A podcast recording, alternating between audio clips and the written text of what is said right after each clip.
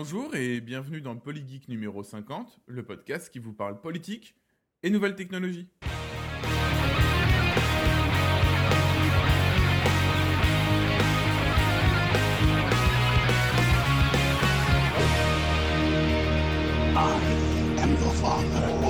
Je n'ai pas l'ambition d'entrer dans l'histoire avec un grand A.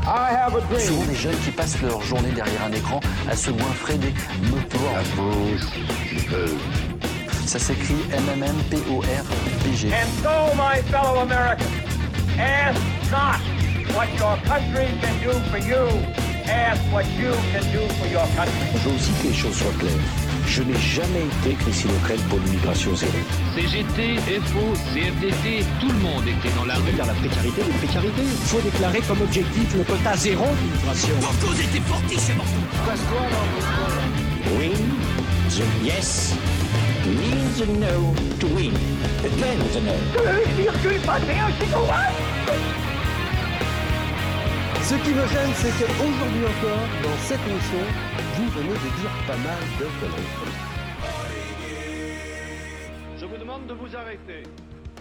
Aujourd'hui, on ne parlera pas de la guerre coloniale des socialistes. Alors premièrement, c'est trop déprimant, et pour moi qui vis aux États-Unis, on passe vraiment pour des cons. Non mais les donneurs de leçons de l'Irak, qui, comme d'habitude, reproduisent tout ce qui se fait aux USA, mais avec 10 ans de retard, un peu comme Arthur, quoi. Alors, donc, au programme aujourd'hui, encore une fois, mais c'est l'actualité qui veut ça, un épisode placé sous le signe de la net neutralité. Nous parlerons donc de la traditionnelle minute Adopi, de Twitter et des messages homophobes et racistes, de la fameuse affaire Adblock de Free, d'Aaron Schwartz, de net neutralité à l'échelle européenne et de mots-clés. Pour en parler, je suis avec Alex Bonjour. et Fabien. Salut Et je suis moi-même Antoine, mais nous passons tout de suite aux news.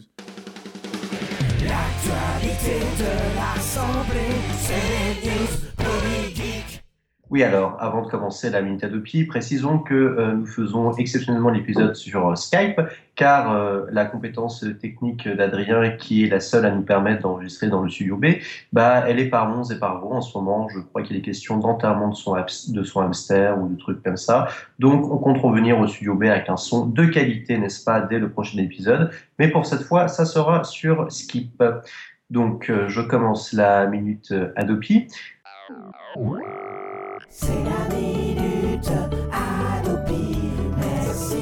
Merci qui Merci mon FAI. Alors, je ne sais pas combien de fois j'ai dit, mais vous savez, la fameuse mission Lescure, euh, dont on attend les conclusions pour savoir ce qu'il adviendra, ce qu'il adviendra de la Adopi, qui était censée absolument nous parvenir pour le mois de novembre 2012, se fait toujours attendre. Euh, aucune date n'est encore annoncée. Euh, la, euh, Aurélie Filippetti et Fleur Pellerin ont toutes les deux dit que euh, ça arrivera quand ça arrivera. Donc, euh, bon, bah, à l'année prochaine peut-être, on peut se le dire. Alors, et non seulement il n'y a pas beaucoup de nouvelles à ce niveau-là, mais on observe quand même que le rythme des news autour de la Adopi se ralentit considérablement. Euh, bah, enfin, quand tapez Adopi sur Google News, vous verrez qu'il y a un espace de plusieurs semaines entre chaque, euh, entre chaque nouvelle, pratiquement, donc c'est un petit peu triste à ce niveau-là. Par contre, il y a eu euh, quelque chose de très très intéressant, mais qui n'est pas en rapport direct avec Adopi, c'est qu'un internaute euh, d'Amiens a été condamné par un tribunal classique à une, à une amende de- d'environ 3000 euros. Il a été en fait poursuivi par des ayants droit de films qu'il téléchargeait avidement pour bah, infraction au droit d'auteur. Et le juge a bien spécifié que les avertissements de la étaient une possibilité, mais pas une exigence. Et c'est important à rappeler que, euh, en fait, euh, on peut toujours, en France euh, et ailleurs, mais en France aussi, être poursuivi à titre individuel par des ayants droit sans avoir reçu aucun courrier d'avertissement de la. Ah, Euh, Je ne savais pas ça, tu vois. C'est-à-dire que les... ben, en fait, c'est juste C'est que très la, récent. La Hadopi, c'est une autorité de surveillance, mais en fait, les, surveillance, oui. les ayants droit peuvent parfaitement, s'ils le souhaitent, faire leur travail tout seuls de leur côté, du moins qu'ils restent dans le cadre légal, et Mhm. euh, porter plainte euh, comme ça euh, contre qui ils veulent, quoi. Oui, parce qu'on pensait qu'on en avait peut-être un petit peu terminé avec les plaintes à titre individuel, enfin les, les internautes poursuivis à titre individuel, ça fait très années 90 comme, comme, comme type de poursuite. Mais c'est théoriquement, c'est tout aussi possible qu'avant. Rien n'empêche un ayant droit de poursuivre un internaute euh, dont il aurait repéré les agissements euh, frauduleux au niveau du copyright. Donc, euh, il faut continuer euh, d'y penser. Alors, qu'est-ce qu'on entend d'autre autour de la Adopi en ce moment? Euh, eh ben, c'est que les euh, ayants droit qui ont pu parler à euh, Pierre Lescure, parce qu'il à peu près, apparemment, c'est à peu près le seul type de personne auquel il parle, c'est triste. Ben, en fait, euh, euh, sont sur la même ligne de revendication. Ils demandent euh, un filtrage euh, du net euh, de façon assez explicite. Ils veulent que Adopi, dans sa forme actuelle, continue d'exister et s'attaque au site de streaming.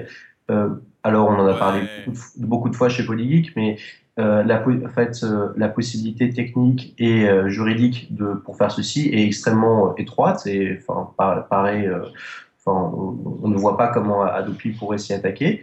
Mais, euh, mais en tout cas, voilà, enfin, peu de news. On reste toujours sur les mêmes tendances. Il y a cette petite news de cet internaute Damien qui a été poursuivi individuel qui nous fait nous rappeler qu'il ne faut pas, euh, il ne faut pas croire que la Adopi, comment dire, recouvre, recouvre d'un socle de fer euh, tout le tout le monde du, euh, enfin, de l'infraction au copyright sur Internet. Euh, voilà à peu près où on en est. Donc, on n'a pas beaucoup avancé, euh, mais un peu quand même. Enfin, c'est Ouais, non, ça- assez marécageux, disons, comme. euh, Non, mais de toute façon, on va réavoir le débat à Non, chaque non. fois. Là, c'était surtout pour nous informer des derniers trucs, parce que voilà, mais moi, ce qui, ce qui m'hallucine encore, c'est vraiment euh, là, se rattaquer au streaming et tout. Alors que la solution est si simple pour eux de faire une sorte de Netflix en France. Je veux dire, moi, ça fait des années qu'à l'antenne. Bah, dans j'ai- 10 ans, hein, comme tout ce qui euh, Ouais. se fait aux États-Unis, tu le disais en intro, dans Mais 10 ans, en France Netflix. Moi, j'ai dit très souvent à l'antenne de Polygeek que s'il y avait Netflix en France, je m'abonnerais directement. Ah, Ouais, bah, ouais. moi je disais moi aussi, je crois. Cho- cho- cho- chose promise, chose tenue. hein. Je suis arrivé aux États-Unis, dans la semaine, j'étais abonné Netflix. hein. Évidemment. Et ça défonce sa race, mais Bah ouais. vraiment, quoi. Ah oui. Surtout que comme j'ai pas une connexion free, le... ça dépote pas mal. Donc ça marche hyper bien. Euh, Tu payes, tout le monde est content, quoi. Enfin, Et Oui, évidemment. je Et- comprends pas ce modèle arriéré euh, des ayants. Arriériste, totalement, oui. Bah alors, dites-moi ce que vous en pensez tous les deux, mais non seulement il y a Netflix sous, sa- enfin, sous la forme qu'on lui connaît depuis euh, maintenant plusieurs années, qui est très très bien, mais euh, là, Netflix prend encore de l'ampleur parce que euh, il commence à y avoir des contenus exclusifs à Netflix. Ouais. La, Ouais. euh, la, Netflix euh, la cinquième produit. Oui, Netflix produit et, la cinquième saison de Arrested Development, la fameuse série avec, enfin, vous savez, celle qui avait été scandaleusement euh, déprogrammée par la Fox alors qu'elle bénéficiait d'un énorme succès d'estime. Euh, Arrested Development, en fait, va, reprendre après euh, 7 ans d'interruption, voire plus, peut-être même 8 ans. Euh, et la saison 5 sera en fait euh, exclusive à Netflix. Oui, alors moi j'avoue, Arrested Development, je m'en tamponne comme on dit, mais, euh, mais oui, oui, il s- s- commence à, à lancer des trucs et ça devient le nouveau modèle de chaîne au final. Je pense, oui. Mhm. Et euh, juste plus adapté parce que euh, maintenant les gens ne veulent plus avoir une télévision. C'est vrai. Je, je Non, pense mais que les vieux veulent ça. avoir une télévision, mais comme on dit, euh, la mort se chargera de les éliminer. Sinon, les gens de notre génération veulent un écran. C'est très différent. Voilà, même. Ouais, ce, qui, ce qui est intéressant en plus avec des services comme Netflix, c'est que c'est, justement la fin du modèle traditionnel de chaîne qui veut que, bon, voilà, j'ai une chaîne. Alors, sur ma chaîne, il me faut euh, des séries phares. Ça, c'est les séries qui vont ramener du monde. Et puis après, bah, je vais produire des séries un peu plus merdiques, mais bon, elles vont boucher mon temps d'antenne ou quoi que ce soit. Et euh, l'avantage de, de ce modèle de distributeur de, de contenu, des distributeurs comme Netflix, c'est qu'en fait, euh, au final, les contenus qui ne fonctionnent ne sont que les contenus de qualité. Donc en fait, on va vers euh, une production de contenu qui sera nécessairement plus qualitative. Alors ensuite, qu'est-ce qu'on entend par qualité? Euh, Bon, voilà, je laisse Non, mais je suis d'accord, il y a qualité pour différents publics. Mais c'est Voilà. vrai que euh, on va se plaindre que moins de choses seront produites et certains iront dire Regardez, c'est la culture qu'on assassine. Non. Non. C'est c'est la merde qu'on assassine. hein. Euh, et ben, assassinons euh, tous les Xena la guerrière euh, et les trucs comme ça. J'en ai rien Que à tu es old school Qu'est-ce que tu es old school Non, mais Bon, voilà. Non, mais c'est pour ouvrir, c'est pour tout doucement asséner quelques pistes à l'auditeur pour qu'il ne soit pas surpris quand plus tard, peut-être qu'on parlera du mariage pour tous. Ju- Juste une petite digression. Pour moi, le, le Xena la guerrière euh, des, euh, de, de, de l'an 2010, c'est quand même euh, l'adaptation de L'épée de vérité de Terry Goodkin. Si vous n'avez pas vu cette adaptation en série, euh, re- regardez-la parce qu'en fait, il y a des relents de Xena là-dedans, des décors On exceptionnels. regarde ça peut-être pour les big up et Ouais. on passe Ouais, à la voilà, news suivante. Enfin, ouais, Oui, ouais, c'est vrai, oui. C'est vrai, c'est vrai. Mais ouais, on va passer à la news suivante. Alors la news suivante, eh ben, c'est moi qui vais m'en charger. C'est un petit, une petite news sur Twitter. Alors donc ces dernières semaines, vous l'avez tous constaté, Twitter a été l'objet de toutes les attentions médiatiques, juridiques, mais aussi gouvernementales. En cause, le déferlement, et c'est réellement ce qui s'est passé, le déferlement de tweets racistes, homophobes et autres. Et surtout, la montée de ces tweets et de ces sujets dans ce qu'on appelle les trending topics. Alors, avant de commencer à analyser un micro-retour sur les faits, du point de vue juridique, le tribunal de grande instance de Paris a récemment ordonné à Twitter de communiquer les données des auteurs des tweets antisémites. Jusque-là, pour moi, en tout cas, rien d'anormal. Quand dans le monde réel, quelqu'un tient de tels propos, il est jugé. On pourra plus tard avoir éventuellement le débat sur la liberté d'expression, mais je voudrais continuer avec le point de vue gouvernemental, qui lui, je pense, mettra sur ce plateau tout le monde d'accord, et une fois n'est pas coutume, on y sera tous opposés. Alors que propose le gouvernement? Eh bien, il déclare travailler avec Twitter à la mise en place d'un système qui permettrait à Twitter de supprimer directement les tweets euh, incriminés et de communiquer à la justice l'identité des auteurs de tels messages. Alors, avant d'ouvrir le bal des protestations aux deux autres euh, animateurs de ce podcast, je voudrais donner une petite partie de mon analyse. Tout d'abord, je pense que le, une des choses les plus dangereuses avec ce projet de loi, c'est que, enfin, pas de loi ou euh, je ne sais pas comment, Ce projet, ce, projet en tout cas, euh, ça donnerait les clés de la justice à Twitter, à une entreprise privée. Une entreprise privée déciderait de ce qu'il est moral ou non de dire. Alors certains, j'imagine très bien des Patrick Béja euh, me dire, oui, mais c'est dans Twitter. Et tu as le droit de décider ce qu'on dit chez toi ou non. Sauf que là, c'est pas chez toi. C'est pas chez Twitter. C'est entre guillemets le magasin Twitter. C'est très différent. Et c'est des paroles. Euh, et je, pense que c'est pas à Twitter de juger, c'est pas une entreprise privée de faire la loi. Décidément pas. Et puis, euh, certains vont me dire, euh, du coup, parce que moi, ce que je propose, c'est d'en rester un peu là, que les gens puissent dire ce qu'ils veulent, mais qu'ils en assument les conséquences. C'est-à-dire que si tu tiens euh, des propos de menaces de mort, euh, d'homophobie euh, et de racisme, eh ben, tu peux plus tard, a posteriori réellement, être traîné devant les tribunaux. Mais certains vont me dire, oui, mais il y a trop de tweets et tu vas euh, pas mettre un juge derrière chaque tweet. Et effectivement, et en réalité, même si dans l'absolu, il faudrait que tous les auteurs, à mon sens, soient condamnés, je pense qu'en réalité, le plus important, c'est pas de condamner les auteurs de ces tweets. Le plus important, c'est de lutter pour changer en profondeur la société. Je veux dire, l'état d'esprit de la société française, pour que les homophobes, les racistes et les religieux ne soient plus qu'une telle minorité qu'ils ne représentent plus un problème et qu'on n'ait plus à se soucier de leurs tweets. Hmm, bah dis donc. C'est pas mal. C'était très, euh, c'était très boroche comme, comme news, j'ai trouvé. Euh, ouais, alors, dites-moi si je me trompe, mais à ma connaissance, euh, Twitter, les infos dont il dispose sur ses utilisateurs, à part leur adresse mail, est-ce que ça va beaucoup plus loin?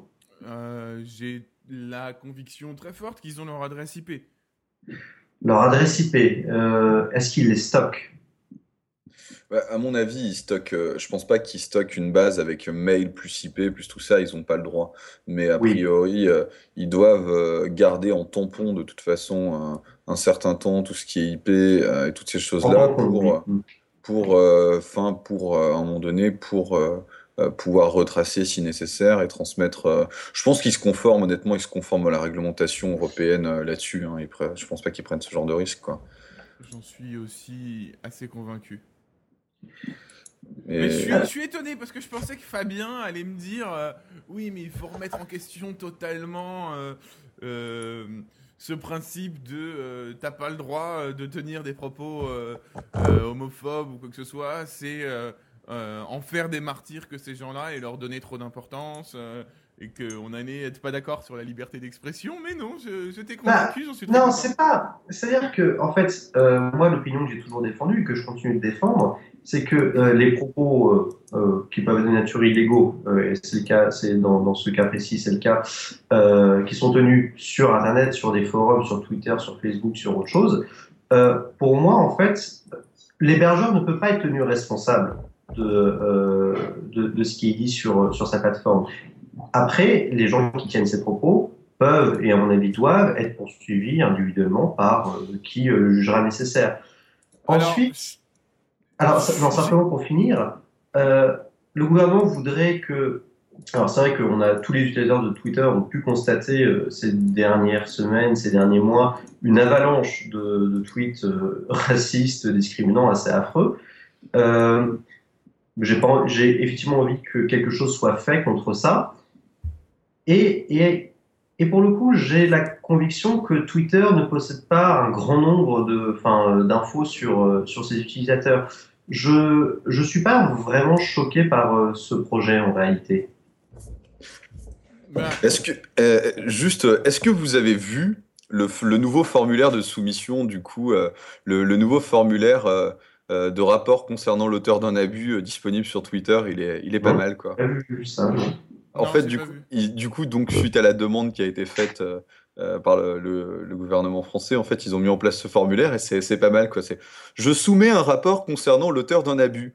Quelqu'un Mhm. poste mes informations personnelles sur Twitter. Quelqu'un vole mes tweets. Donc, attention, quelqu'un vole mes tweets, quoi. Oui, on euh, se fait- et le retweet alors, qu'est-ce qu'on en fait Non, mais alors là, je sais pas à quoi ça correspond. C'est Twitter qui dit ça. hein. Quelqu'un vole mes tweets. Donc, si tu te fais Ah, voler ok. tes tweets, voilà, hein. Qu'est-ce que. Ah merde, ah, j'en avais, j'en avais Co- co- plus. Non mais comment Non mais tu vois ce que je veux dire Comment on vole un tweet quoi? Est-ce que est-ce que euh, retweeter sans mettre RT au début, est-ce que c'est un vol de tweet Est-ce que c'est de Euh. l'usu- l'usurpation de Et- tweet plagiat, tu veux Mais c'est peut-être un mec qui avait faim. Il en a plus Attends, que- quelqu'un poste des contenus que offensants. deux Quel, tweets, quel- coup de faim. Oh putain. Il nous, il nous reste euh, donc oui. Ensuite, il nous reste quelqu'un poste des contenus offen- offensants, quelqu'un m'envoie des messages abusifs et quelqu'un m'envoie des, menaces violentes. Voilà. Donc il y a quand même un, un- un bon niveau de détail. hein. En gros, c'est Ouais. est-ce qu'on me vole mes infos perso, est-ce qu'on vole mes tweets, est-ce qu'on euh, est-ce qu'on poste des contenus offensants, est-ce qu'on poste des messages abusifs ou est-ce qu'on poste des menaces violentes? Et en dessous, c'est précis, oui. et en dessous, on a une précision assez intéressante de Twitter en gros caractères rouges qui est si, un, é- si un échange s'est développé au-delà de l'invective et que vous pensez que vous courez peut-être un danger, contactez vos autorités locales afin qu'elles puissent évaluer correctement la réalité de la menace et vous aider à résoudre le problème hors ligne. Si quelqu'un vous veut du mal, le fait de retirer les propos menaçants ne fait pas disparaître le problème. Et là, tu reconnais bien la boîte américaine Ouais. qui se blinde, mais alors qui Ouais. se blinde, parce que effectivement, euh, euh, voilà, ça, c'est de la, des, des- des- j'ai envie de dire, c'est du, du blindage légal à l'américaine, en mode avec ça, on est tranquille et personne nous emmerdera. Mais, Mhm. euh, mais c'est vrai qu'en sur un site, euh, enfin en France en tout cas, c'est assez drôle de voir Alors, un truc exhaustif, quoi. Je, je change rapidement de. Enfin, c'est dans le même sujet, mais sur euh, les avertissements comme ça, moi j'ai eu un truc très rigolo. Je suis récemment allé acheter des assiettes et au dos de mes assiettes, il est indiqué en gros que je prenne bien soin de ne pas mettre mes assiettes dans mon grille-pain. Voilà. C'est sérieux, c'est sérieux? Oui, oui. Mais, mais, mais, mais pourquoi faire, quoi? Je sais pas, moi. Mais- Et pour- pourtant, je suis nul en cuisine et je sais pas, je sais qu'il faut pas le faire. pas, mais quoi. je ne vois pas. En fait, là, là, quand tu dis ça, j'ai tout envisagé. Je me suis dit, est-ce que tu peux mettre un- une tranche de pain grillé dans une assiette et ensuite mettre l'assiette et la tranche? Mais non, ça ne marche toujours pas. Euh, je vois pas, vraiment, Non, mais si t'as définitivement. très faim. Enfin bon. Enfin, Écoutez, je pense oui. que- euh, Juste, je voudrais revenir un, un- un- un tout petit peu sur ce que disait Fabien. Tu ne peux pas euh, rendre coupable l'hébergeur, rendre responsable l'hébergeur. Mhm. Euh, je tiens à tempérer ce propos qui est répandu parmi les geeks. Euh, Mhm. Par exemple, si on va sur le forum du GUD, Mhm. je rends responsable les Ah, le hébergeurs. forum du GUD, le tout, je passe toutes mes journées sur le forum du GUD, personnellement. Non, mais je suis jamais allé sur le forum du GUD. Mais ce que je veux dire, c'est que dans certains cas, l'hébergeur est incitatif à la haine. Ah bah, attends, s'il y a des cas particuliers, d'accord, mais... euh, Mais voilà. Mais- là, c'est quand, euh, en l'occurrence, le- dans ces cas-là, c'est que le- l'hébergeur est aussi le. Comment dire Euh, Oui, alors faut bien, faut bien voir ce qu'on entend par hébergeur. Il y a le propriétaire du service et puis il y a l'hébergeur. Oui, enfin voilà, Voilà, d'accord. il faut pas Propriétaire du service. tout le temps l'hébergeur. Faut pas dédouaner 100 à 100% l'hébergeur. C'est vrai. Et, euh, par bah, exemple, S'il est incitatif, pour non, Megaupload. mais... Parce qu'arrêtons de déconner, mais Upload, c'était pas fait pour euh, s'échanger les fichiers de photos de maman. Euh, objectivement, Tu échanges les fichiers des photos de ta maman, personnellement? Non D'accord. les photos de vacances. J'ai pas dit vacances. Oui. Pardon. Non, non, tu as dit maman. Tu as dit maman, mais tu, tu échanges des photos de maman sur Internet. C'est Ouais. pas, grave. Putain. Allez, on passe à la suite. On passe à la suite. On Personne n'a rien entendu. Fais ça au montage. Magie du montage. Alex, tu voulais nous parler de Free Et oui Bon allez, je vais faire ça sérieusement. Oui, et plus précisément, donc vous parlez de Free, plus précisément en fait euh, euh, de l'affaire euh, du blocage de la publicité euh, par Free sur en fait, ben, en gros, du blocage de la publicité par Free pour tous les abonnés au service Free, au service Internet Free. Donc voilà, Free le 3 janvier en fait a décidé de manière totalement un- unilatérale de mettre à jour en fait euh, toutes ces euh, toutes les Freebox pour euh, qu'en fait pour bloquer la pub sur tous les sites consultés par euh, les Freenotes. Euh, et ce sans avertissement, sans prévenir personne et euh, sans donner euh, la possibilité en fait euh, de whitelister certains sites. Euh, C'est-à-dire qu'en fait, euh, on s'est tous, on, on s'est tous connectés sur Internet le 3 janvier pour les abonnés free dont je fais partie, et on s'est retrouvé avec un Internet sans publicité. À titre personnel. Et ça- ouais, bon, ça c'était déjà le cas. À titre personnel, je m'en suis pas rendu compte parce que j'ai déjà un adblock, mais euh, euh, ma nana, par exemple, qui n'a pas d'adblock sur son euh, sur sur son ordinateur portable, s'en est rendu compte tout de suite. Voilà. Le... Dans un premier temps, on pourrait dire youpi, euh, super blocage publicitaire. Et puis, euh, dans un second temps, euh, en fait, il faut se rendre compte que déjà ce service qui, peut paraître sympa, en fait, ça coûterait des millions et des millions à pas mal d'entreprises qui vivent de la publicité. Donc ça, c'est le côté, côté entreprise. On l'a dit, on passe dessus. Et puis, dans un deuxième temps, le fait de modifier des contenus qu'on présente aux abonnés free sans leur dire, c'est euh, en fait la porte ou- ouverte à des, modifications encore plus conséquentes qui pourraient potentiellement ne pas porter que sur la pub. En fait, on commence un petit peu à toucher à la net neutralité. Euh, ça pose pas mal de problèmes. Euh, tout le monde a bondi sur sa chaise, donc Free, dans un second temps, a fait une nouvelle mise à jour, a désactivé ce blocage de la publicité par défaut, et euh, par la suite a communiqué un peu plus précisément sur euh, les modalités de ce blocage, à quel niveau ça. Et, euh, et euh, donc voilà, aujourd'hui, vous n'avez pas le blocage publicitaire par, défaut, mais vous pouvez l'activer. hein. il vous suffit de vous rendre dans votre, votre, espace, votre espace Freebox. vous avez un onglet blocage de la publicité, ça s'active comme ça. Le 21 janvier, en fait, l'ARCEP a tapé sur les doigts de Free justement pour, pour enfoncer un petit peu le clou. Et en fait, Free s'est pris un courrier euh, très clair de l'ARCEP euh, qui dit euh, tout simplement si les opérateurs offrent la possibilité à leurs clients de filtrer certains contenus, par exemple dans le cadre d'un système de contrôle parental, effectivement, il y a déjà des, il y a du préexistant hein, sur ce genre de filtrage, ça existe, le contrôle parental, c'est un filtrage.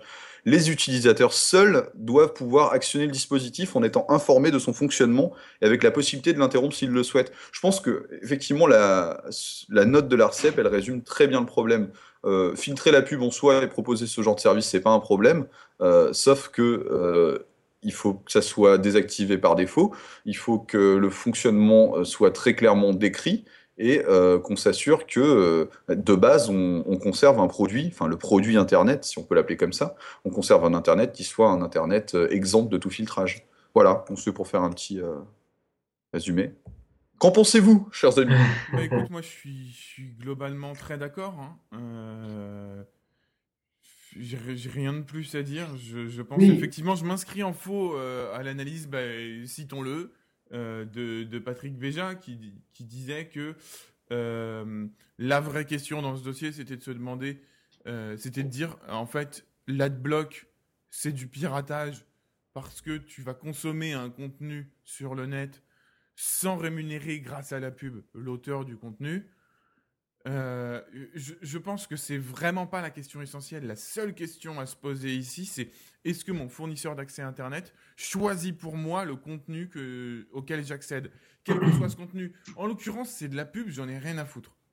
Mais le jour où c'est euh, une décision politique euh, de, ben, je sais pas, tel parti, son site est supprimé, euh, et ben là, ça va commencer à me poser beaucoup plus de problèmes. Oui, Et évidemment. techniquement, c'est exactement la même chose. hein.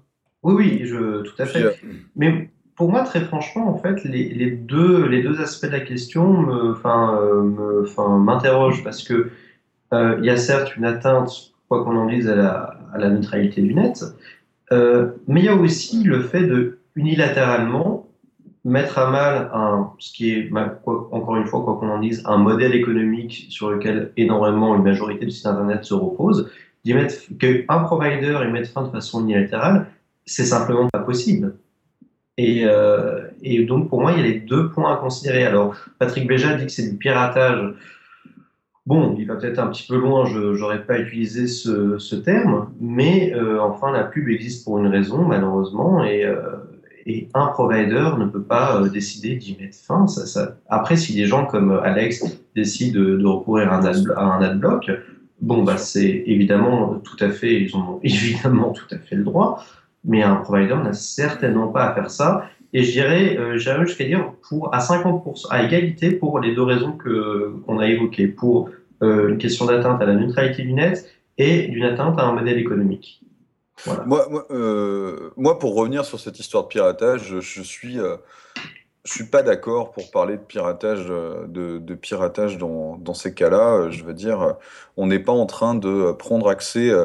le, il n'y a pas obligation de regarder la pub hein, quand on est euh, sur un site, euh, quand on est sur le site de Libé, sur le site du Monde, euh, sur le site. de- rien nous oblige à regarder la pub, quoi. Je veux dire, tout comme quand vous prenez un gratuit dans le métro, la pub, il y en a partout. vous n'êtes pas obligé de la lire, vous n'êtes pas obligé de la regarder. En soi, le fait de supprimer la pub sur un site qui produit du contenu gratuit et qui met de la pub, ça n'a rien d'illégal. Hein. C'est évidemment que évidemment que c'est pas cool, évidemment que c'est pas bien, parce que ces sites-là euh, vivent ont un modèle économique qui fait que ils, voilà, ils vivent sur la pub.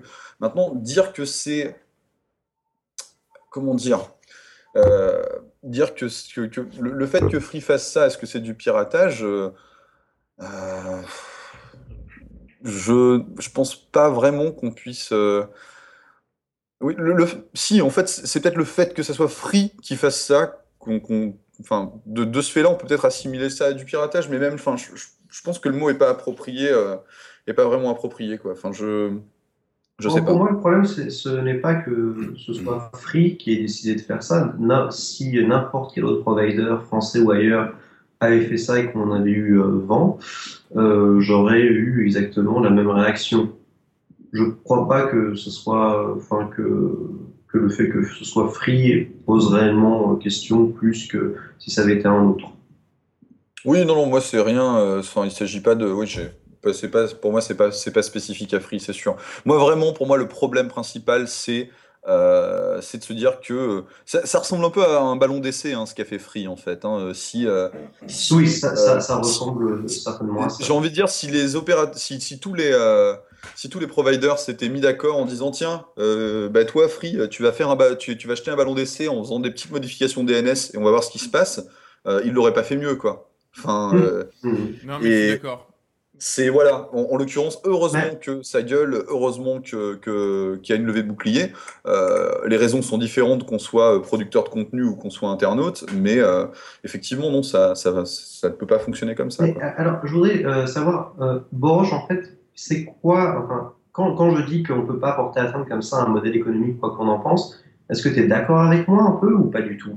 Non, je suis pas d'accord avec toi. Non, vraiment pas? Bah, disons, objectivement, moi, par exemple, euh, euh, il y avait tout un... enfin, le problème, c'est que... Comment dire? On se dit, euh, en mettant un adblock, on va priver de revenus des gens qui font un contenu qu'on consomme. Mhm. Et je pense que la façon de dire cette phrase ne, ne comment dire, ne reflète pas l'intégralité de la réalité. L'intégralité de la réalité, c'est que c'est un contenu qui est sur le net comme ça, qui n'est pas terrible, objectivement. La plupart du contenu sur le net comme ça, euh, où il y a des pubs, n'est pas génial. hein. Oui, c'est un petit peu Euh, gros- grossir, que, grossir le trait que de dire ça. attends, attends. Bah, c'est c'est un, ouais, c'est un avis. finir- euh, ouais. Je voudrais finir mon truc. Les contenus géniaux, il y en a très peu. Ils sont de qualité et ils sont sans pub sur abonnement. Et très peu de personnes sont abonnées. Mais on parle de Mediapart, on parle euh, du site d'arrêt sur image, on parle de l'apéro du Captain Web. Je sais pas là d'un coup. Des Euh, contenus très qualitatifs, très qualitatifs. Mais, mais, mais voilà. Ça, ça du marche. travail de fond. Tout le monde dit ça marche quasiment pas. Pourquoi ça marche quasiment pas?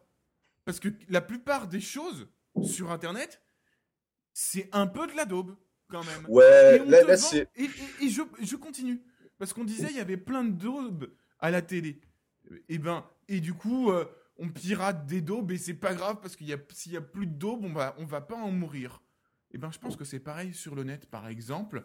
Euh, quand tu vas sur des sites de jeux vidéo, par exemple, pour avoir des putains de news à la con, la plupart du temps, c'est de la merde mal écrit, ressucé de communiqués de presse Oui, oui. avec des fautes d'orthographe, et ben si ces gens-là pensent avoir trouvé un modèle économique en faisant de la merde et que tu détruis leur modèle économique de fabrication et de vente de merde, et ben j'en ai rien à foutre de détruire une usine. Ouais, mais c'est une spirale. Mais c'est une spirale en C'est fait. une spirale, oui, Moi, pour être, euh, pour, pour être, alors déjà, alors déjà, un, un premier point avant de revenir là-dessus, euh, j'aimerais qu'on précise quand même quand tu parles là de, euh, pour moi, il y a deux choses. Il y a euh, le, est-ce que, est-ce que c'est cool euh, d'utiliser des bloqueurs publicitaires? Et euh, il y a euh, le blocage publicitaire fait unilatéralement par Free. C'est deux choses distinctes. Euh, tu vois, deux débats Ah oui, non, distincts. Euh, Voilà, il faut bien dissocier les deux. Là, là, on parle, là, tu parles du blocage publicitaire de manière plus générale avec les adblocks et tout ça. Pour revenir sur ce que tu dis, euh, effectivement, c'est, moi, je pense que c'est une spirale pour bosser, euh, comme j'ai déjà dit, pour bosser, pour bosser sur la, dans le monde de la presse en ligne en ce moment. hein.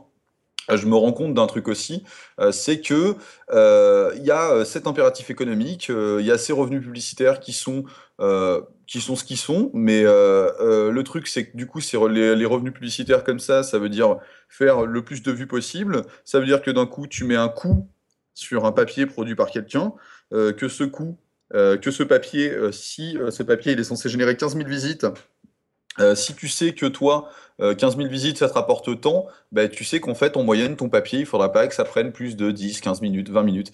Et on rentre dans une logique comme ça, en fait, où euh, au final, euh, bah, les gens, on leur dit, euh, bah, de toute manière, ton papier, euh, crache-le à cette vitesse-là, parce que sinon, ça sera pas rentable, quoi. Et tu te retrouves avec euh, un truc comme ça. Là, je parle de la presse écrite, en l'occurrence, hein, mais Oui, effectivement, c'est un modèle économique qui tire la société vers le bas. Qui Eh ben, tire la... dé- détruire qui- ce modèle économique ne me choque pas.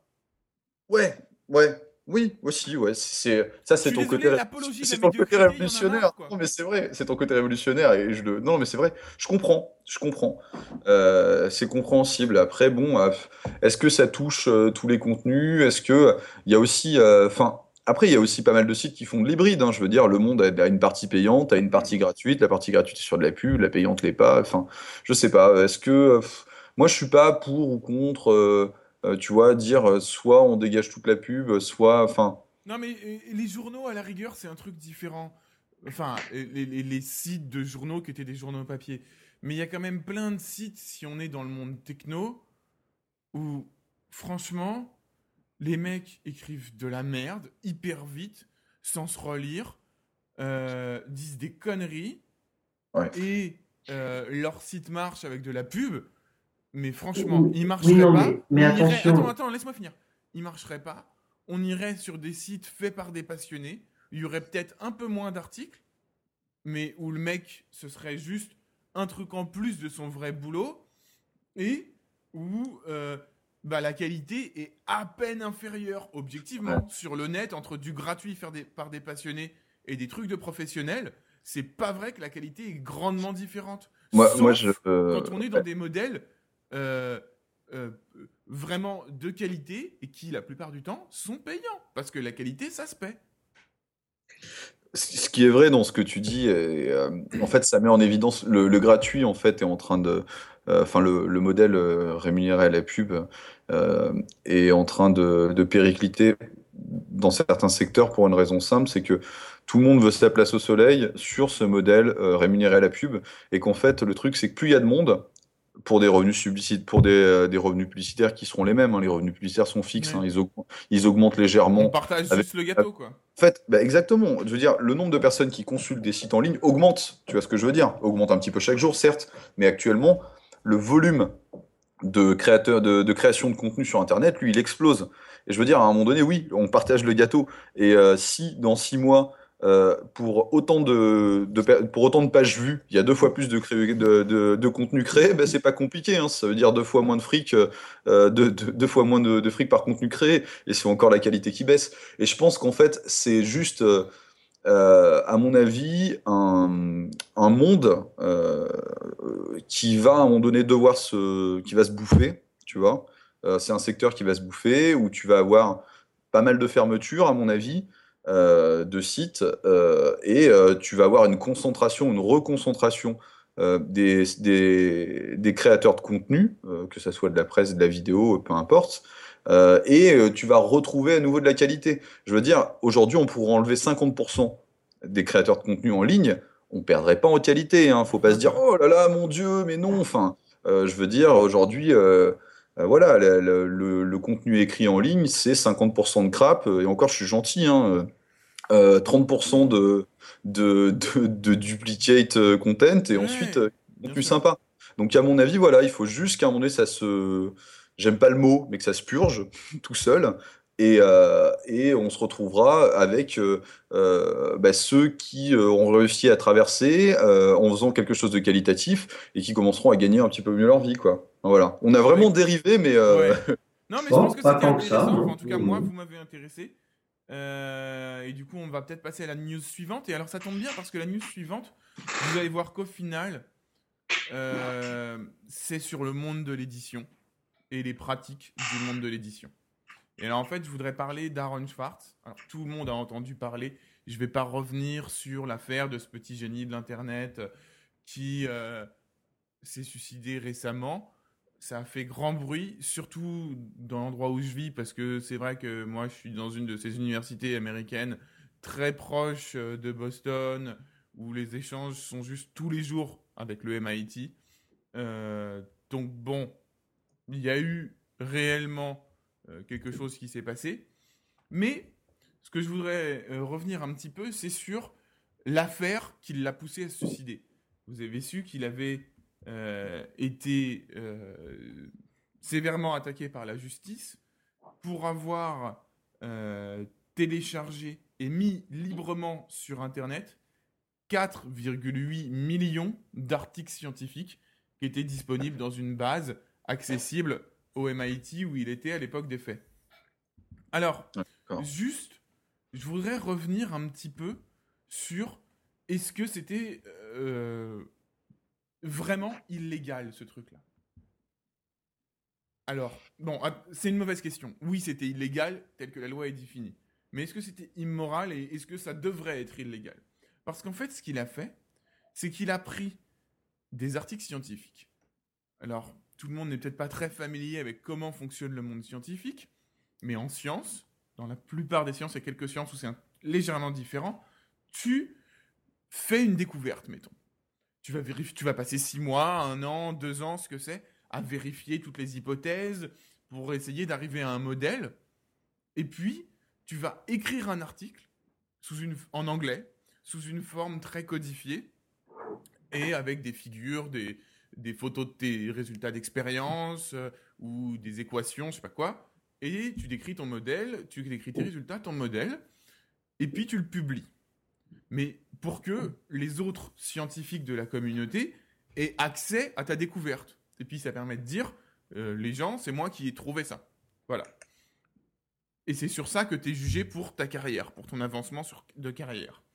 Les fameuses publications en revue dont tu parlais là, dans une, une Ouais. précédente, une précédente émission, où selon la qualité de la publication, tu es dans une revue plus ou moins importante avec des abonnements colossaux, c'est ça? Oui, voilà, c'est ça. Parce que je pense qu'on n'avait pas pu diffuser cet épisode. Donc je voudrais revenir sur ça.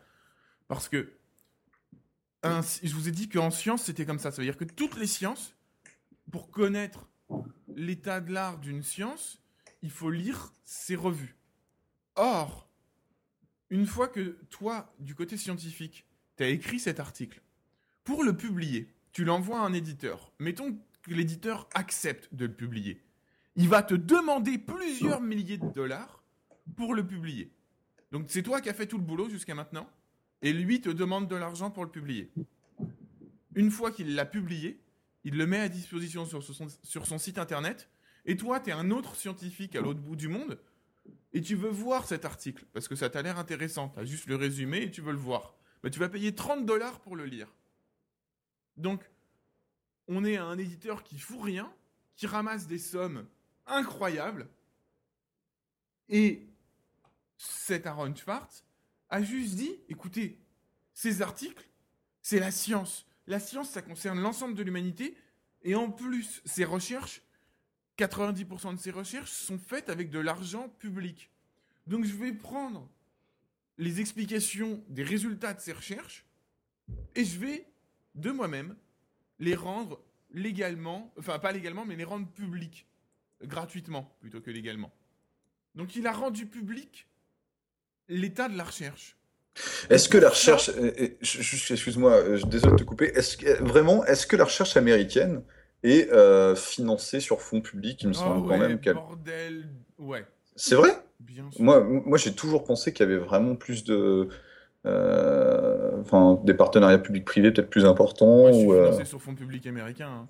D'accord, d'accord, ok. Ah ouais. Donc l'idée, qu'on se fait, euh, donc l'idée qu'on se fait en France, enfin qui est mon idée, et je pense que beaucoup, beaucoup se font cette idée-là en France, qui est que la, la recherche américaine est quand même est quasiment euh, financée à 100% sur fonds privés, c'est pas forcément vrai du coup. Non, non, non, moi je suis dans une, je suis dans une fac privée, certes, mais euh, les financements de projets de recherche euh, sont énormément, euh, quasi uniquement, du public. Ça dépend en fait de quelle science tu fais. Si tu fais de la recherche théorique, il n'y a jamais une seule boîte qui viendra mettre de l'argent dans une recherche théorique. Parce que c'est une recherche à long terme qui n'est pas euh, sûre de trouver quelque chose. Et là, personne viendra mettre de l'argent sur ça. Par contre, de la recherche pour développer des Google Glasses, là, oui, tu as de l'argent privé. Mais, mais on parle pas de la même chose. Donc, donc voilà. Enfin bon, D'accord, juste d'accord. pour dire, pour, je voulais juste donner un petit élément de réflexion sur euh, cette affaire euh, aux auditeurs. Voilà, pas la peine, je pense, d'en- de passer plus de temps avec ça. Et du coup, je propose, sauf si vous voulez réagir, qu'on passe à la news suivante. Mhm. Et ben la news suivante, c'était Alex avec euh, un petit peu Avec- de net neutralité européenne. Voilà, voilà. Et euh, on va parler de net neutralité et euh, plus précisément, en fait, euh, je vais vous lire une tribune en fait qui a été rédigée donc dans Libération par Françoise Castex, qui est députée européenne PS. Euh, on lit pas des tribunes d'habitude chez Politique, mais là cette tribune est plutôt bien faite et résume assez bien les, différentes problématiques euh, concernant la neutralité et l'opposition qu'il peut y avoir au niveau du Parlement européen, entre le Parlement européen et la Commission européenne sur les sujets de la net neutralité. Cette tribune s'adresse plus précisément en fait à une commissaire européenne qui se nomme Nelly Cross en fait euh, et euh, qui en fait disait récemment que l'intérêt public ne s'opposait pas à ce que les consommateurs s'abonnent à des offres internet limitées plus différenciées éventu- éventuellement pour un prix moins élevé. L'idée, en fait, c'est de dire, ben, en fait, euh, euh, ce que la Commission européenne recommande, c'est un Internet à plusieurs vitesses. Je vous lis cette tribune et, puis juste, ensuite. Je euh, je t'interromps deux secondes avant que tu lises la tribune. Bon, on y sera tous opposés, je pense, mais c'est très marrant parce que la façon dont elle a changé de discours euh, en quelques années est assez révélatrice euh, de comment se passent euh, les choses à la Commission européenne. Et pour Mais bien sûr. prouver la façon qu'elle a changé de discours, vous irez lire l'interview que Polygeek a réalisé Nelly Cross il y a deux ans. C'est toujours dispo sur polygeek.fr. Je, je vous, je vous laisse faire ça. Alors, cette tribune. Donc, cette tribune, donc tribune de François Castex. Ces déclarations ne peuvent rester sans réponse tant elles sont inacceptables aussi bien d'un point de vue économique qu'au regard de nos droits fondamentaux à l'ère numérique. En acceptant que les fournisseurs d'accès à Internet proposent des offres différenciées d'accès à Internet, qu'ils puissent vendre un accès à un Internet bridé et proposer des options payantes pour débloquer l'accès à d'autres applications, Nelly Cross légitime l'idée de transformer la ressource publique mondiale, que doit être Internet, en un réseau de distribution privée pour le seul bénéfice, bénéfice de quelques acteurs. Derrière ces restrictions au trafic que prône la commissaire se cache la volonté de certains grands opérateurs de réintroduire une rareté artificielle, là où, avec l'essor d'Internet, l'abondance était devenue la règle. Il s'agit de fait de mettre en place des moyens de ralentir ou de filtrer certains contenus de manière sélective en fonction des accords commerciaux entre fournisseurs d'accès et fournisseurs de contenu. Dans ce système, les opérateurs nous proposent une sorte de vente liée. Ils favorisent l'accès des citoyens au réseau à condition que ces derniers aillent dans leur magasin. Peut-on imaginer des autoroutes à péage qui ne conduiraient les automobilistes qu'à certaines destinations choisies par la société autoritaire? On voit mal dès lors quel est le libre choix du consommateur dont parle Nelly Cross pour justifier cette option. Libre choix de payer plus? Libre choix d'être un consommateur captif d'ententes commerciales qui lui dictent à quel contenu il peut avoir accès? Internet, au lieu d'être cette formidable ouverture au monde et à la connaissance pour tous, deviendrait un piège qui se referme sur l'internaute prisonnier de son fournisseur d'accès. D'un point de vue économique, ce modèle se situe aux antipodes des intérêts européens et du développement de l'économie numérique. Alors que dans la réforme du trafic ferroviaire, la Commission européenne défend l'unbuilding, séparation effective tant organisationnelle que stratégique de l'opérateur et du gestionnaire d'infrastructure, alors que le commissaire actuel à la concurrence, M. Almunia, vient de tacler Google pour abus de position dominante, Madame Cross promeut une logique complètement inverse, remettant en cause la neutralité des réseaux au risque du verrouillage du marché du numérique et de la création d'oligopoles dominants. C'est faire le jeu des géants nord-américains au détriment des PME et autres startups européennes qui, la plupart du temps, n'auront pas les moyens de passer des accords financiers avec tous les opérateurs pour développer une nouvelle offre qui soit accessible aux consommateurs. Je passe directement à la fin parce que le, le sujet est très long. Le plus grave dans les propos de Nelly Cross est qu'il sonne comme un renoncement de la puissance publique à agir sur le fonctionnement d'Internet, comme une soumission du politique à quelques géants économiques qui ont accaparé le net à leur seul profit. Ainsi, elle renvoie au calendrier grec une possible intervention des pouvoirs publics, alors que c'est précisément maintenant qu'il faut agir. Le législateur doit intervenir, au moins pour les deux raisons que j'évoque ici, pour des motifs économiques et pour protéger les libertés fondamentales des citoyens européens. En plusieurs occasions, le Parlement européen s'est fait le relais des citoyens pour affirmer le principe fondamental de la neutralité des réseaux. Seul l'utilisateur final ou l'autorité judiciaire, dans le cadre d'une procédure contradictoire, devrait décider s'il restreigne ou pas l'accès à certains contenus. Il s'agit d'un droit fondamental non négociable. De ce point de vue, le vote d'une loi qualifiant de déni pénal grave le fait qu'un intermédiaire technique porte atteinte à la liberté d'expression ou à la liberté d'accès à l'information devrait s'imposer avec évidence dans un état de droit. La question de la rentabilisation des investissements ne peut pas remettre en cause ce principe, raison pour laquelle les autorités publiques nationales, locales et bien sûr européennes doivent garder la main sur l'aménagement territorial des infrastructures du numérique. Voilà. Bah écoute. euh, Donc, ça, c'est bien dense, tout ça. Ouais, Voilà, c'est c'est dense, mais j'avoue que moi j'ai tendance à dire que la seule différence de position entre euh, cette dame et moi, c'est que moi j'ai pas voté la guerre au Mali. Euh, Ouais. Sinon, euh, Non, mais c'est, voilà. Moi, moi, je trouve, euh, c'est pas du tout, euh, bon, on reprécise hein, que c'est une tribune donc d'une députée PS, hein, euh, voilà, on parle de, de quelque chose, on est quand même sur un texte qui est forcément politique, hein, mais je trouvais quand même que ça résumait assez bien aussi notre façon, je me permets de parler un petit peu au nom de tout le monde, mais c'est quand même assez proche du point de vue qu'on peut avoir sur le sujet chez, chez Politique, avec tous ensuite nos, on va dire, notre petite euh, variation sur le sujet, hein, mais, euh, mais voilà, c'est un, un résumé assez bon. euh, euh, et, euh, et voilà, ça, ça, ça fait un peu le lien avec toutes les problématiques qu'on rencontre aujourd'hui. euh, euh, voilà. moi je suis d'accord. Et, alors, et là, je voulais dire que je regrette particulièrement l'absence d'Adrien parce que il me semble que, enfin, tous les débats sur la neutralité du net, les, les défenseurs de la neutralité du net rappellent euh, à corps et à cri que dans le fondement, dans le code génétique, si on veut, euh, du web, il y a cette notion d'universalité, de non-discrimination. C'est vraiment ce qui est, ce qui est, euh, ce qui ce qui est, ce qui est, au cœur du, web, parce que il me, il me, il me, il semble, il me semble que euh, à l'origine, à la- à l'apparition d'Internet, quand il est sorti des milieux militaires et universitaires, euh, c'est comment dire, Internet n'était pas censé devenir quelque chose de public et que c'est à la suite d'un semi-piratage que, euh, enfin, que euh, Internet est, euh, est apparu, enfin, au grand public. Alors ça, Il y a- j'ai il y a- aucune idée. Il me semble, j'en suis pas sûr du tout, mais euh, Moi, je l'ai plus. Moi, moi, je l'ai. J'ai, j'ai plus cette partie-là, euh, cette partie-là en tête.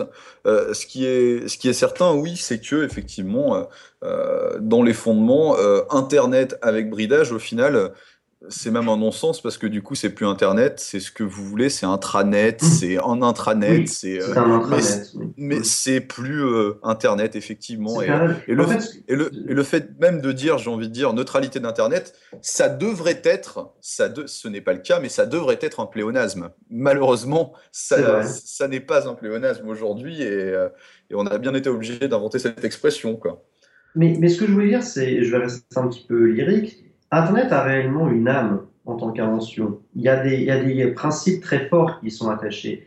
La neutralité euh, est euh, l'un d'entre eux.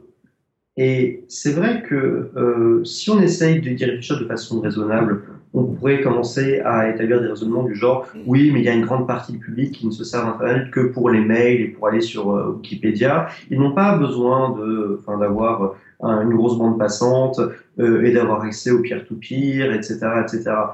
Euh, oui, sauf que effectivement, vu que on a comme tendance à vivre dans une société où euh, le plus petit dénominateur commun devient la règle, commencer à établir des internets à plusieurs vitesses, dont un internet qui euh, ne pourrait servir qu'au mail et à aller sur, Google News, sur autre chose, risque de devenir assez vite la règle, de devenir l'internet de base, et que l'internet total, avec l'accès à tous les protocoles internet, deviendrait un espèce d'internet de luxe euh, qui, de, qui Oui, se raréfie. c'est exactement ce qui est proposé. Hein. Et c'est pour Oui, ça oui, que je qui se, qui, qui raréfierait et qui deviendrait plus cher. Ouais. Ouais. Ouais. ouais. Et c'est un, c'est pas, ce n'est pas un fantasme de guide conspirationniste. Ça risque réellement d'arriver si on met en place des internets à plusieurs vitesses. Exactement. Hmm. Bah écoutez, je pense que de toute façon, là, sur la net neutralité, on en a quand même On a, on a fait un bon morceau, ouais, on est pas mal. je crois, oui. Euh, mais, mais on me signale dans l'oreillette que beaucoup d'anglicismes ont été employés au cours de ce numéro. Et, et, et, et je crois que nous allons faire un tour euh, rive gauche. Oui, oui, c'est ce qu'on me dit. Et, donc, euh, nous, nous irions euh, à la coupole, c'est ça? Ça. Très bonne transition, Boroche. En plus, c'est vraiment que de l'impro, donc euh, vraiment du talent euh, sur ce plateau virtuel. C'est incroyable. oui, alors donc une news qui était euh, vraiment, c'était, elle était pour moi celle-là, c'est sûr, comme Boroche a pu me le dire par mail. Alors pour ceux qui le, enfin, des gens le sauront ou le sauront pas, mais dans la légende de Polygeek, il existe au moins deux épisodes perdus, dont l'un, avait été fait en septembre dernier après quatre mois de quasi inactivité euh, où en fait euh, une news que j'avais euh, tenté ce jour-là de traiter, euh, qui avait vite été avortée tant mon élocution était lamentable, euh, eh ben, elle traitait euh, d'une proposition de loi d'un député UMP visant à rendre obligatoire la présence de versions originales dans les programmes de la télévision française. Je m'étais à cette, occasion pris pour euh, Boroche. Je m'étais lancé dans un long rappel historique sur les lois Léotard de 86 et, la loi Toubon de 94 en dénonçant euh, la euh, francisation maladroite, contre-productive, contre-nature et forcée de euh, mots anglais utilisés dans le vocabulaire français courant. Euh, bah, C'était donc euh, une sensation de déjà-vu qui m'a pris en découvrant qu'un petit décret euh, bien sale, bien dégueulasse paru euh, au journal officiel voudrait que le fameux que les fameux hashtags de Twitter soient remplacés dans les médias français par des mots dièses. On dirait mots dièse Twitter au lieu de hashtag Twitter.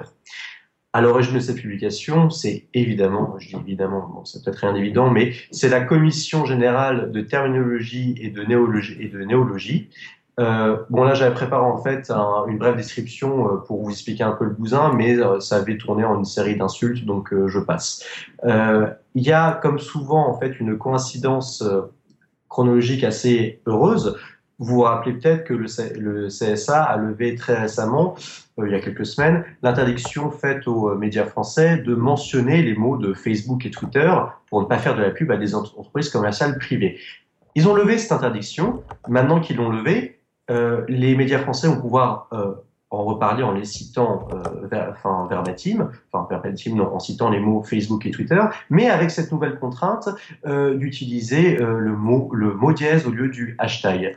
Euh, c'est c'est vraiment merveilleux et c'est là qu'on remarque que les forces de la bêtise franchouillarde euh, travaillent vraiment de concert. Ils sont synchro les mecs. Euh, on réautorise après une, une introduction complètement, mais euh, enfin d'un autre temps, d'utiliser euh, les mots Facebook et Twitter. On lève cette interdiction, mais ah, on la lève juste pour pouvoir caser le mot dièse à la place de hashtag. C'est absolument merveilleux. Alors, on en est au stade d'un euh, décret au journal officiel, mais en général, quand on arrive jusqu'au journal officiel, c'est que euh, c'est prêt d'être mis en place, il me semble. Euh, non, c'est l'inverse en fait. C'est fini. C'est mis en place. Ça y est. Oui, c'est-. Oui, non, que je ce que je veux dire, c'est que l'application effective, pour l'instant, j'ai encore très peu vu euh, ou entendu parler de mot dièse Twitter. Donc, euh, pour moi, c'est encore tout à fait en place. L'application effective, c'est que dans toutes les parutions, ce- les parutions publiques sur Oui, le oui. sujet, nous aurons mot dièse euh, et, Ouais, euh, et- peux et nous- tu peux nous aurons mot les dièse, gens. mini message. euh, Oui, oui, non, mais ça, ça, ça, j'ai bien compris, mais pour l'instant, je ne l'ai pas encore vu, c'est tout ce que je disais. Euh, alors, ouais, gazouillis, oui. Le, le petit oiseau bleu, comme euh, j'ai pu l'entendre à la télé, euh, à la télé française. Donc, ça aurait été très, ça, ça aurait été bien de cumuler les deux et d'entendre parler de mot dièse sur le petit oiseau bleu. Ça aurait été très très bien. Mais bon, maintenant ils vont pouvoir dire mot dièse sur Twitter. Bref. Euh, Ça fait hyper euh, non indien, tu sais. Un peu, un peu. Sur le petit oiseau bleu Eh non, il est parti à la chasse au bison. Tout à avec, fait, euh, ouais. statue sur le nom blanc sur fond bleu. Enfin, moi, ma conclusion, c'est que on entend euh, beaucoup parler euh, chez les partisans de Frigide Barjot, euh, wink wink, vous voyez où je veux en venir, euh, on, nous explique que les Français comprendraient mal que le gouvernement passe du temps à mettre en place le mariage gay au vu de la situation dramatique que traverse la France.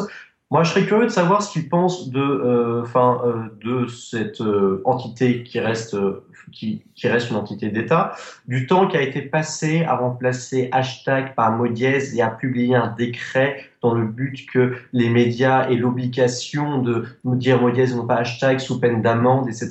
Qu'est-ce qu'ils penseraient en fait les partisans euh, homophobes de, enfin, de cette perte de temps à, à mettre en place des choses aussi stupides, aussi dramatiquement stupides que ça, quoi. Enfin, franchement. Moi, j'en sais rien. Juste, quand on parle de l'Académie française, je pense que la meilleure chose à faire pour nos auditeurs, c'est de les renvoyer au sketch De l'éproge Sur les l'Académie française euh, et au sketch euh, où il reçoit euh. Euh, Jean d'Ormesson Hmm. euh, avec son fameux euh, euh, euh, euh, expliquant que des, euh, l'Académie française est une joyeuse troupe de papis gâteux. Et sont, euh, mais dans ce cas-là, est-il Dieu possible que des gâteux écrivent dans le Figaro? Je ne le crois Oh pas. merde. Euh, ouais, non, mais. Rien à Non. dire. Et puis sur le mariage gay, tu nous tends une perche. Oui, euh, euh, Est-ce que c'est vraiment l'expression à utiliser Et moi, en fait, j'a- j'avais euh, écrit cet avis de transition dans un petit euh. Là, c'est pas, c'est pas une news, mais sur, évidemment, sur tout le barouf qui est fait autour des pros et des anti-mariage gay en, en France. Euh, alors, moi, au cours de la manif anti-mariage gay, j'ai eu la chance, habitant boulevard du Montparnasse, au quatrième étage, d'avoir vraiment une très belle vue plongeante sur toute la manif. J'ai même, j'ai même vu Jean-François Copé, imaginez-vous, de, de, de, de l'honneur qui m'a été fait. Euh, et alors, ça occupe un temps démentiel du temps d'antenne dans les médias. C'est vraiment, enfin, euh, si Florence Cassé n'avait pas été libérée, je crois qu'on entendrait réellement parler à peu près que de ça. Euh, et voilà, moi, je vais, je vais essayer d'être, euh, je vais pas essayer de sombrer dans la blague bien grasse, etc. Enfin, et du, foutage de gueule et de l'insulte.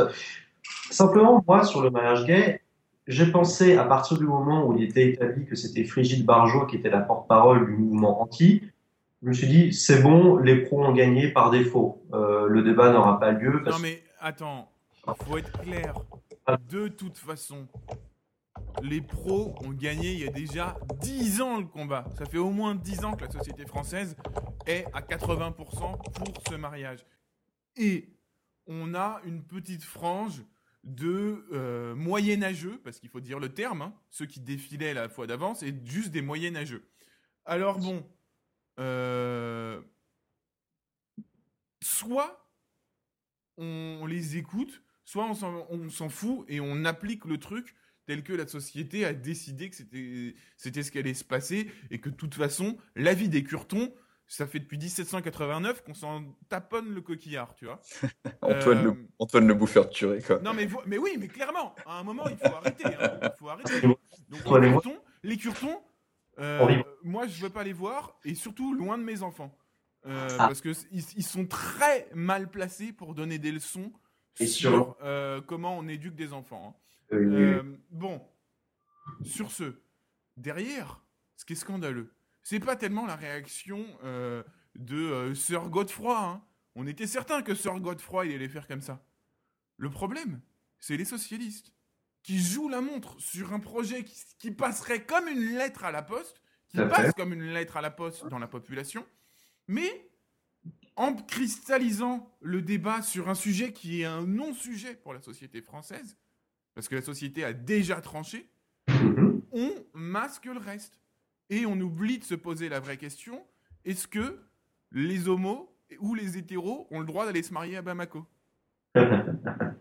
Non, bon, d'accord. Mais moi, il y a, y a deux, trois en fait points que, que j'aimerais aborder. Euh, et bon, on a l'habitude, vous savez, chez Politique, de ne pas exprimer nos idées religieuses ou pour la plupart relativement anti-religieuses, il faut le dire. Simplement, euh, l'arrivée en masse des curés de machin et des abbés trucs euh, sur la télévision française qui déroulent à longueur d'antenne leurs arguments contre le mariage homo.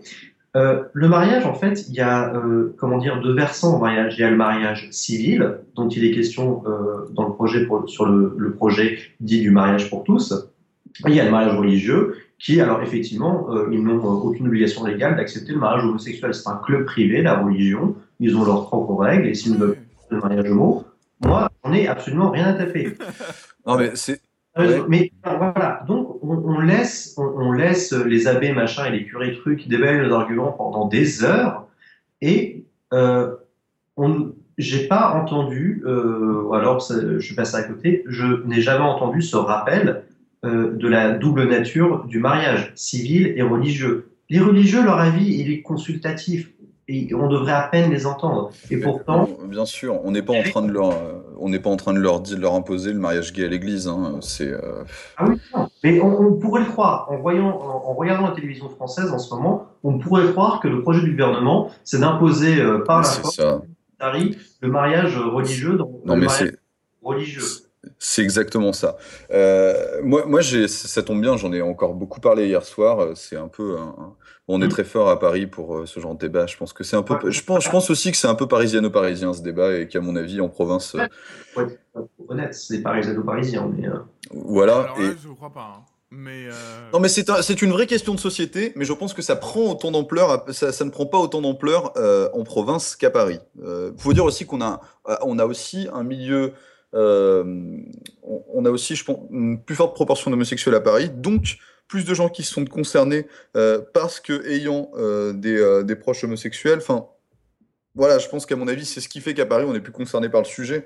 moi, pour en avoir parlé encore hier soir, il y a, une chose qui me paraît évidente. Et à un moment donné, le, pour moi, le mariage gay, il ne s'agit pas d'être, d'être, avant même d'être pour ou contre. là, le gouvernement, il n'est pas en train de décider euh, de ce qui doit être ou de ce qui ne doit pas être. Il n'est pas en train de faire des choix pour la population. Euh, on a juste un gouvernement qui est en train de faire ce qu'un gouvernement fait tous les dix ans, un gouvernement qui est en train d'acter une réalité sociale, euh, une réalité sociale qui est que aujourd'hui, oui, en France, il y a un certain pourcentage de couples homosexuels. on sait euh, qu'un couple homosexuel aujourd'hui, euh, que les couples homosexuels aujourd'hui euh, existent dans la société, qu'ils vivent comme tout le monde, euh, qui euh, qu'ils ont pour certains euh, des enfants adoptés comme tout le monde, des métiers comme tout le monde, et que par conséquent ces couples-là ont des droits et sont censés avoir des droits qui sont similaires aux autres couples, et il n'y a aucune raison qu'ils n'aient pas ces droits-là. Partons de là, on prend acte et on fait en sorte qu'ils aient les mêmes droits. Ça passe aussi par le mariage euh, ouvert aux homosexuels. C'est enfin, pour moi les choses sont simples. Après, Après, moi, il y a un hein. truc que je rajouterais parce que je pense qu'on va pas passer 107 ans là-dessus parce qu'on est tout- pas. tous d'accord sur ça. Donc moi, je rajouterais un point où malheureusement, je pense que vous serez peut-être pas forcément d'accord. Moi, profondément, profondément, transitoirement, je suis pour le mariage gay. Profondément, je suis pour l'abolition du mariage. Bah oui, Oui, bien sûr, et ça, tu n'étonneras personne, et tu n'étonneras personne par ta prise de position.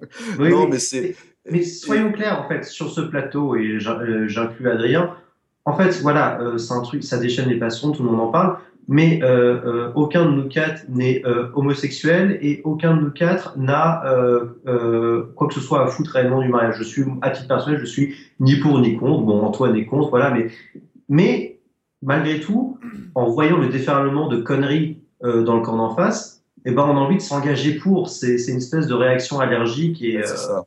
Moi, je me voilà, positionne. Euh, Moi, je me positionne, bon, même si j'ai des amis homosexuels et que euh, j'aimerais qu'ils aient la possibilité de se marier s'ils le souhaitent, voilà. Moi, je me, je me positionne vraiment du point de vue du droit. Euh, j'ai pas envie, j'ai juste envie que tout, qu'on on est dans un pays où j'ai j'ai envie que les gens aient les mêmes droits, c'est tout. Ah, j'aimerais bien. Et euh, si moi, je peux me marier demain, si ça me chante, j'aimerais juste que mes amis homos puissent le faire, si ça, si ça leur chante aussi. C'est c'est juste. euh, Après, ju- Moi, le, le seul truc, je dis, euh, on en a marre euh, de euh, tout ça et toujours les mêmes arguments. Ça nous permet quand même de se marrer beaucoup. Je, Ah, oui. je dois avouer. Ça. En regardant, de- en regardant Godefroy défiler, ça fait froid dans le dos, mais avec une bière, on rigole quand même pas mal. De se voir qu'il y a des attardés à ce point dans la société. Et puis, de l'autre côté, il y a quelques messages qui sont quand même hyper drôles. Moi, j'ai vu passer un des messages de la manif d'aujourd'hui, parce que, ma- évidemment, en étant à 6500 km, j'y suis pas allé. hein. Euh, et il y avait une fille avec une pancarte. Jésus aussi avait deux papas. Ça m'a beaucoup plu.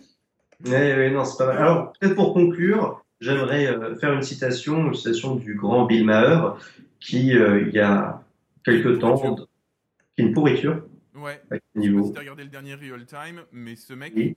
a tellement baissé dans mon estime. J'ai pas pu aller jusqu'au bout tellement il a dit des conneries dans le dernier Real Time. Ah, bon, on en parlera après l'émission, peut-être.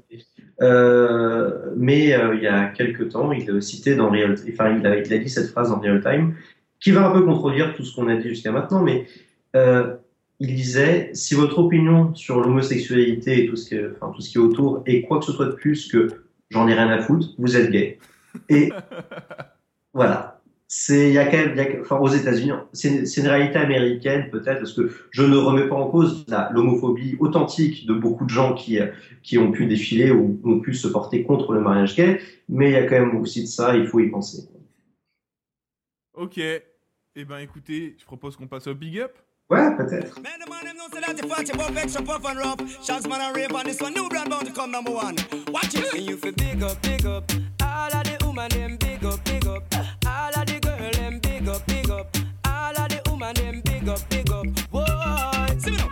Et c'est parti pour les big ups. Alors, petit rappel, les big ups, qu'est-ce que c'est? C'est une minute euh, chronométrée qui est attribuée à chacun des présentateurs pour nous parler d'un objet, d'une œuvre culturelle qu'il a aimé ou qu'il a détesté. Et c'est moi qui euh, ouvre le bal aujourd'hui. Alors, je lance le chronomètre. Et voilà. Et donc, moi, je vais vous parler d'un podcast qui est, pour moi, le meilleur podcast du monde. Voilà, clair, net et précis, en tout cas dans les langues que je comprends. Euh, qui, étonnamment, enfin, pas étonnamment, hein, mais qui est euh, de la catch-up radio en réalité. Donc, une vraie émission de qualité. Évidemment, ça ne se trouve pas en France, mais sur euh, la radio suisse. Cette émission s'appelle Histoire vivante. C'est extraordinaire parce que c'est pour moi une heure d'intelligence par jour. Euh, ils prennent un sujet et ils prennent une ou deux semaines minimum par sujet. Et ils vont donc faire entre 7 et 14 heures d'émission sur un sujet pour détailler. Alors, les sujets sont très vastes. hein. Euh, Il y a eu la dernière fois deux semaines sur le génocide du Rwanda. Euh, Il y a eu euh, deux- une semaine sur la révolution du numérique et les guerres numériques. C'était passionnant. Enfin, j'écoute cette émission depuis très très longtemps et j'ai explosé mon chrono. Et Mm. allez écouter Histoire vivante. J'ai 19 secondes de trop. Ok, bon, c'est pas grave, c'est sur Skype, on n'est pas habitué. J'ai un big up éventuellement si vous Et voulez que je prenne ben, la suite. mon petit Fabien, c'est à toi Ouais, alors ce que tu vas faire, euh, parce que Wow. j'ai pas envie de sortir mon chrono, tu vas dire 30 quand euh, j'en serai à Parfait. 30 secondes, ok 3, Allez. 2, 1, partez. Ok, alors donc un big up pour euh, un album, un- pour un groupe, et en fait qui n'a fait réellement qu'un album connu, c'est euh, Loveless, en un seul mot, de My Bloody Valentine, euh, groupe dont j'avais entendu parler il y a peut-être 10 ans ou plus, mais que j'avais jamais écouté, et j'ai écouté l'album pour la première fois il y a quelques mois. Depuis, il n'a pas quitté en fait, euh, enfin mon téléphone portable, mon, mon iPod, enfin je l'ai toujours sur moi quand je sors. Euh, c'est du rock globalement, mais c'est tellement limitatif, c'est du rock expérimental. 30. Euh, je n'ai jamais en fait écouté quoi que ce soit qui sonne, comme- enfin qui, euh, qui, enfin, qui sonne comme ça. Euh, apparemment, c'est un album as- assez mythique dans certains milieux, vaguement branchouille du rock, mais euh, faut pas se laisser euh, arrêter par ça. Il est absolument à écouter, il est fascinant du début à la fin. Donc, Loveless, Loveless en un seul mot de My Bloody Valentine. Oh, bien joué. Parfait. Bien joué, Ah cool. ouais, ouais, ouais, 56 secondes, c'était très bien. Cool. Alex, est-ce que tu as trouvé ton big up? Euh, moi, j'ai deux big up euh, chansons. hein. On parlait de. On parlait de. Vas-y. 2, 1, go. Oui, donc euh, tout à l'heure dans le cours de l'émission, on, on a parlé du, mari- du mariage gay en fin d'émission, et, euh, et moi j'aimerais vous parler un petit peu des, des talents de chanteurs euh, de deux, de icônes. Non, non, de, de deux icônes en fait euh, des manifestations contre le mariage pour tous. Donc, à savoir de Frigide Barjot. Hein, euh, Frigide Barjot, vous en avez tous entendu parler. Il faut savoir qu'à une certaine époque, Frigide Barjot chantait euh, un titre intitulé Fais-moi l'amour avec deux doigts. hein. Donc voilà. Euh, je, je vous invite à aller consulter sur internet le clip de Frigide Barjot, Fais-moi l'amour avec deux doigts. Euh, je vous citerai juste le refrain. Euh, Fais-moi l'amour avec deux doigts, avec trois ça ne suffit pas. Non, avec trois, euh, avec euh, non, fais-moi l'amour avec deux doigts, avec trois ça ne rentre pas et avec un ça ne suffit pas. Voilà. Donc ça c'était la, la chanson de Frigide Barjot. Je vous 13 invite. secondes pour la suivante. Ah, et je vous inviterai également à aller regarder le clip. Euh, c'est bien gentil, hein, c'est bien gentil. Euh, juste le refrain euh, avant qu'on coupe. Si tu vas pas à la messe, euh, tout ça ne sert à rien. À la messe, allez, viens, bouge tes fesses. À la messe avec ton carré Hermès. À la messe, après aller à confesse. À la messe avec Caroline Fourest. Bon.